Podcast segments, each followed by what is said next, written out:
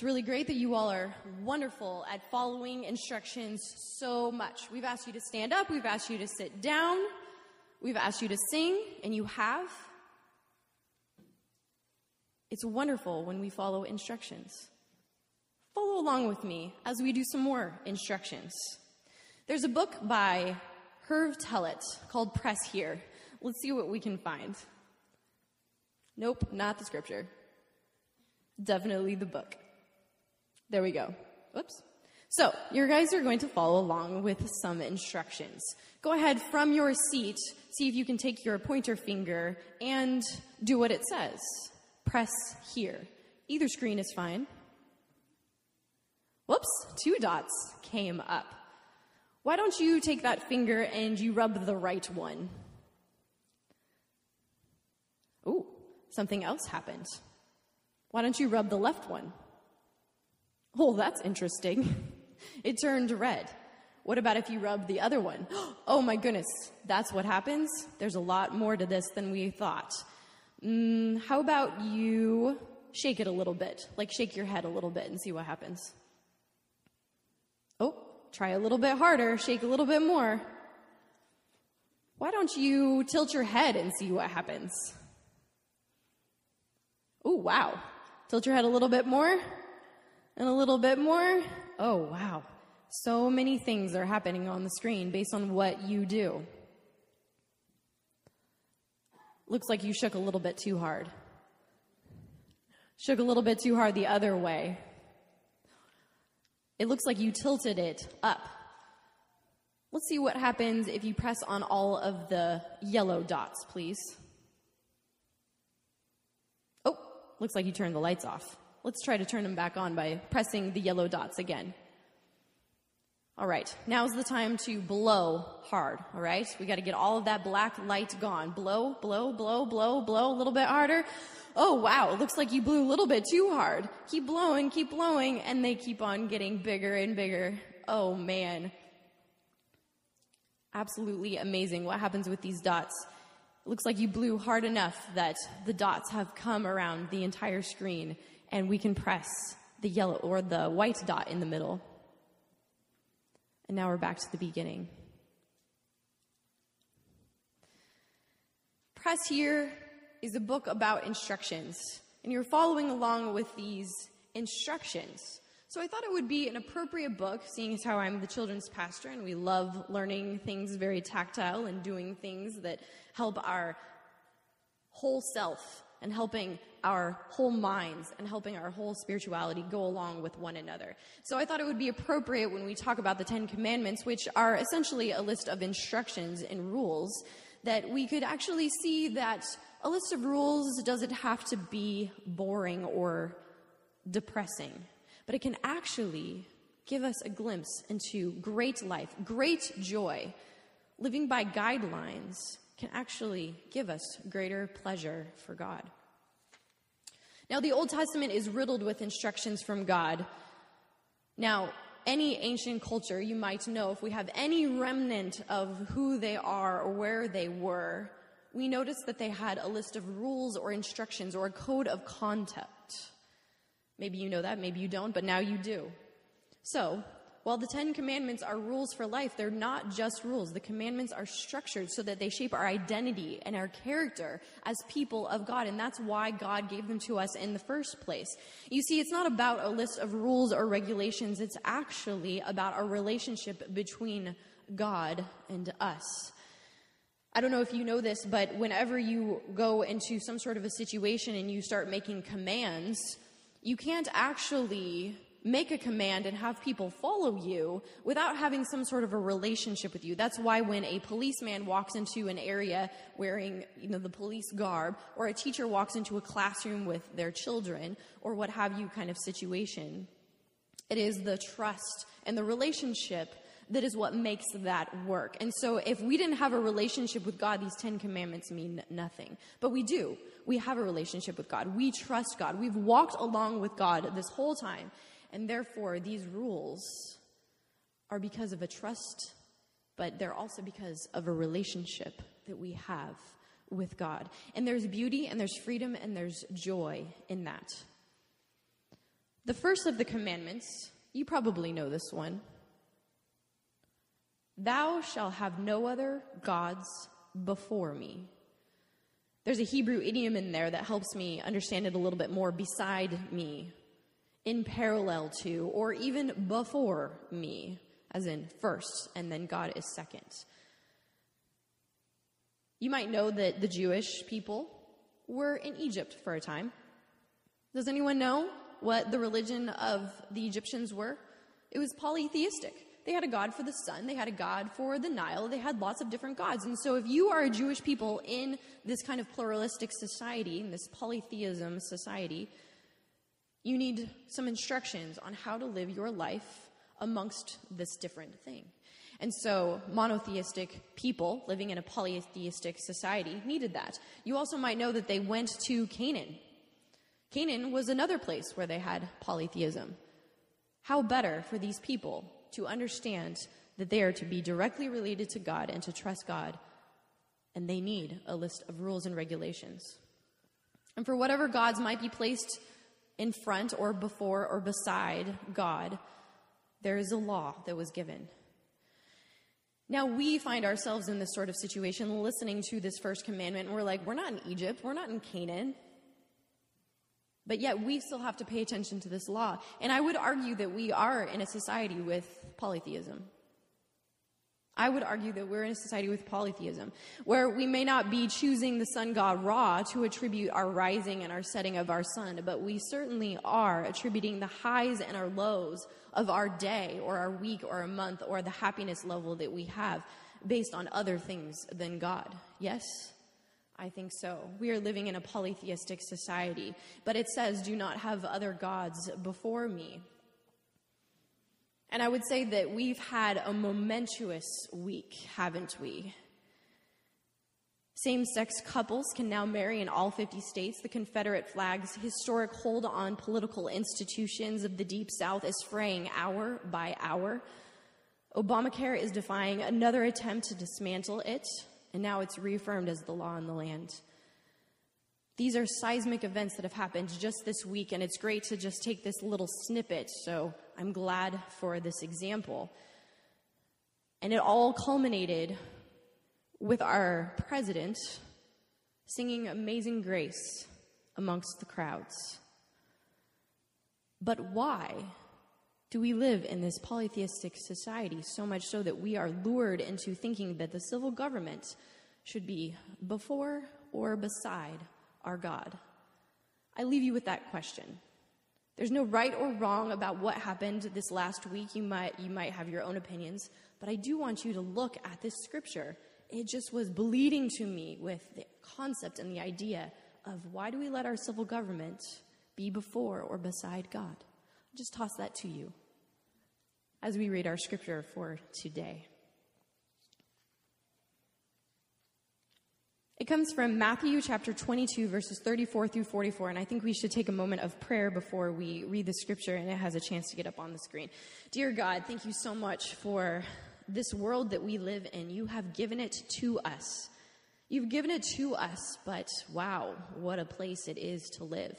And as we go through the trials and tribulations and the relationships and the challenges and the joys that there are in this world, let us always turn to you and know that you are the creator of all things and you have given it all to us. And therefore, we should place our greatest trust in you. And we should learn from you for what the great places that we should live and how to live. Amen. It actually starts before this. I want to read verse 34. It says, when the Pharisees heard that he had silenced the Sadducees, it's two different religious factions. It's like priests and other types of priests, okay? When the Pharisees had heard that he had silenced the Sadducees, he gathered together. One of them, a lawyer, asked him a question to test him, and he says right here, verse 36, teacher, that's what they called Jesus back then, teacher, what commandment in the law is the greatest? And Jesus said to him, you shall love the Lord your God with all your heart, with all your soul, and with all your mind. This is the greatest of the first commandment. And the second is like it. You shall love your neighbor as yourself.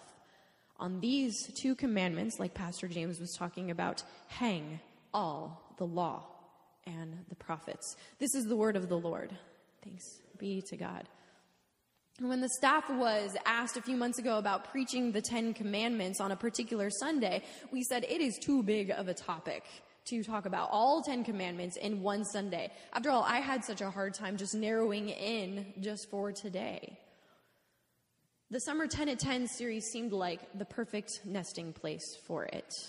And we all agreed to make it our summer sermon series in one commandment per Sunday, going in order. It seemed logical until Pastor James, brilliant, over there, he said, well, I went through the list, and if we count 1, 2, 3, 4, 5, 6, 7, 8, 9, 10, we end up talking about adultery on Vacation Bible School Sunday. And we all agreed that that probably wasn't a good idea, and especially for such a visitor-heavy Sunday, that we agreed that we needed to take another look at this. And it's always a good idea to dig deeper into the scriptures, is it not? Always a good idea to dig deeper into the scriptures because it's not about just surface level. And so we got into what is the reason behind it, and he alluded to this. The Ten Commandments are not just the Ten Commandments. That's the Old Testament. We as Christians have the New Testament, and Jesus came, and he had this wonderful statement about the Ten Commandments, the law and the prophets all hang on these two things. The greatest, love God, love your neighbor. That's it. Simple. Everything can just be packed into there.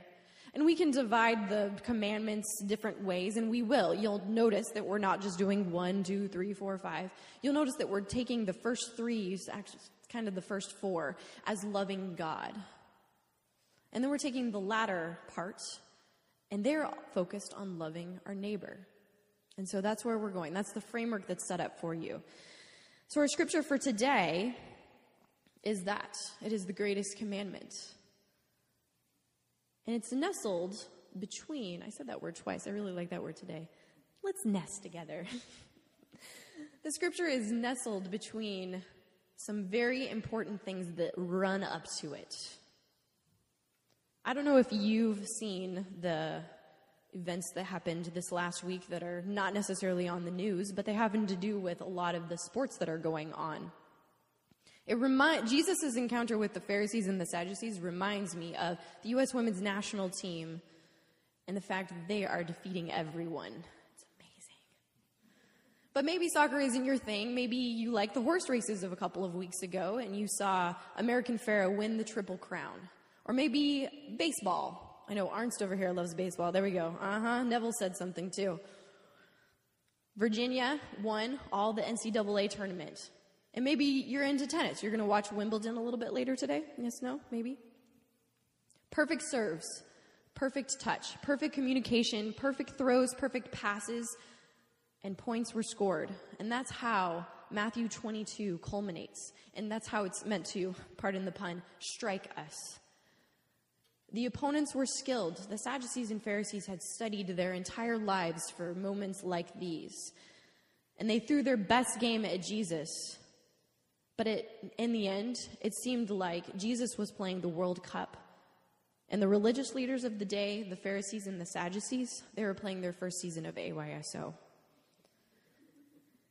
You see, the Pharisees and the Sadducees, they took it up as their job to implement all of these commandments. Now, we know about the 10, but there's actually 613 laws in the Old Testament. And they were given the task of monitoring these rules. But instead, these rules, rather, got in the way. They were sluggish. You know some of these rules. They're like, don't cut your hair ever. Don't wear different kinds of cloth together. They're like, you can't put cheese with your meat, and so hamburgers were a no-go. Don't eat pigs. Don't work on the Sabbath. Even if your donkey is dying in a ditch, don't go get him. Things like that. There were lots of rules and regulations, and some of them we make fun of lightheartedly, but we love our Jewish brothers and sisters because they get them closer to God, but it's not just about the rules and the regulations, is it? It's about the overarching theme. Because it's not just about pushing here or doing this or what steps does it take to get to eternal life. It's really about the overarching theme of love. If I just tell you love, Can't you come up with your own list of how to be? And that's what Jesus says. Love. There was a big switch when I was in fourth grade. I had I changed schools. I went from a public school into a private school, and it was a private Christian school. And I remember very distinctively in fourth grade, my teacher, when I began the school year, she had a list of do nots.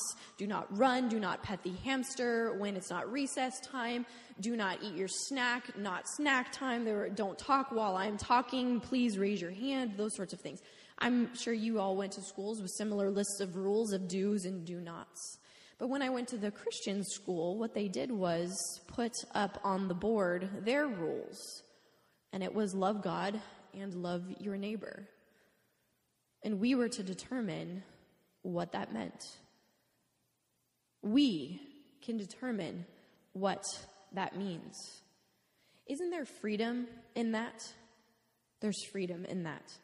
I wanted to go through a couple of the scriptures that happened right before our greatest commandment. Matthew 22:15 has the Pharisees asking questions to Jesus about taxes. You probably heard this one before, where he says, how do we pay taxes to Caesar? And the question is answered actually by Jesus asking them to show them the coin from their very pockets first. That's what happened. What do you think was on their coin? It's very similar to what's on our coins today, but the ruler of the world at the time, it was Caesar. And so that's idolatry. That's putting God second.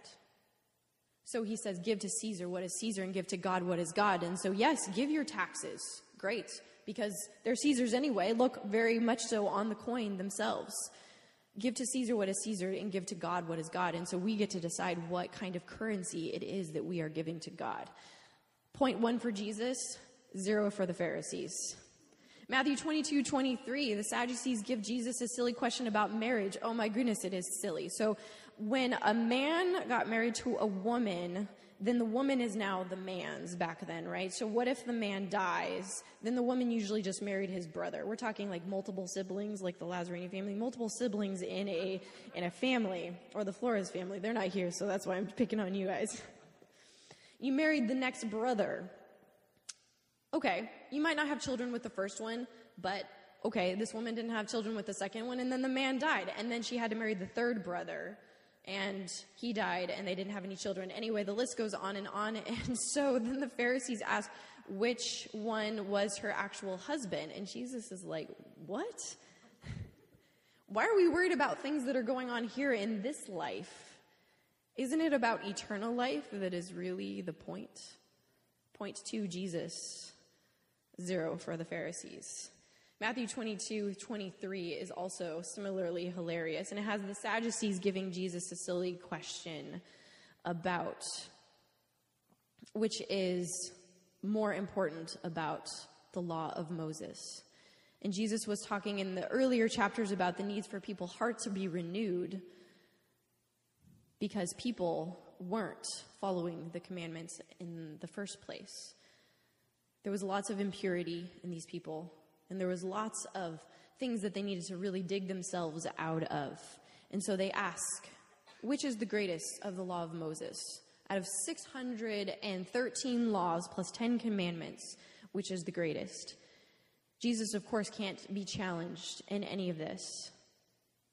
And he says what we already know. We've already discussed. We've already thought about it. Jesus says, love God, love your neighbors. Points for Jesus. And the Sadducees and the Pharisees were stumped. They couldn't argue with him any longer. And this is Matthew chapter 22, so they're actually fairly annoyed by this point. There's not very many more chapters in Matthew. It only goes to 28. And so this is ending, this is almost towards the end of Jesus' life, and he's really trying to get his point across. You still haven't gotten it, guys. But while I still have a few chapters left, in chapter 22, love God, love your neighbor. This is how it ends. And the scripture says, no one dared to ask him any more questions. Game, set, match. Jesus. Amen. Amen. Let's pray while the band comes up. Dear God, thank you so much for giving us some rules and regulations so that we can understand. But thank you so much for giving us the rules and regulations of love. Love God and love our neighbors. How can we be better about doing that in our life? How can we be the ones that put you first and not put the government before you, not put our food before you, not put drugs before you, not put alcohol before you, not put anything before you, not even put our family before you, God? How do we draw closer to you and what you want in our life? Help us to struggle with that for the next week. In your name we pray. Amen.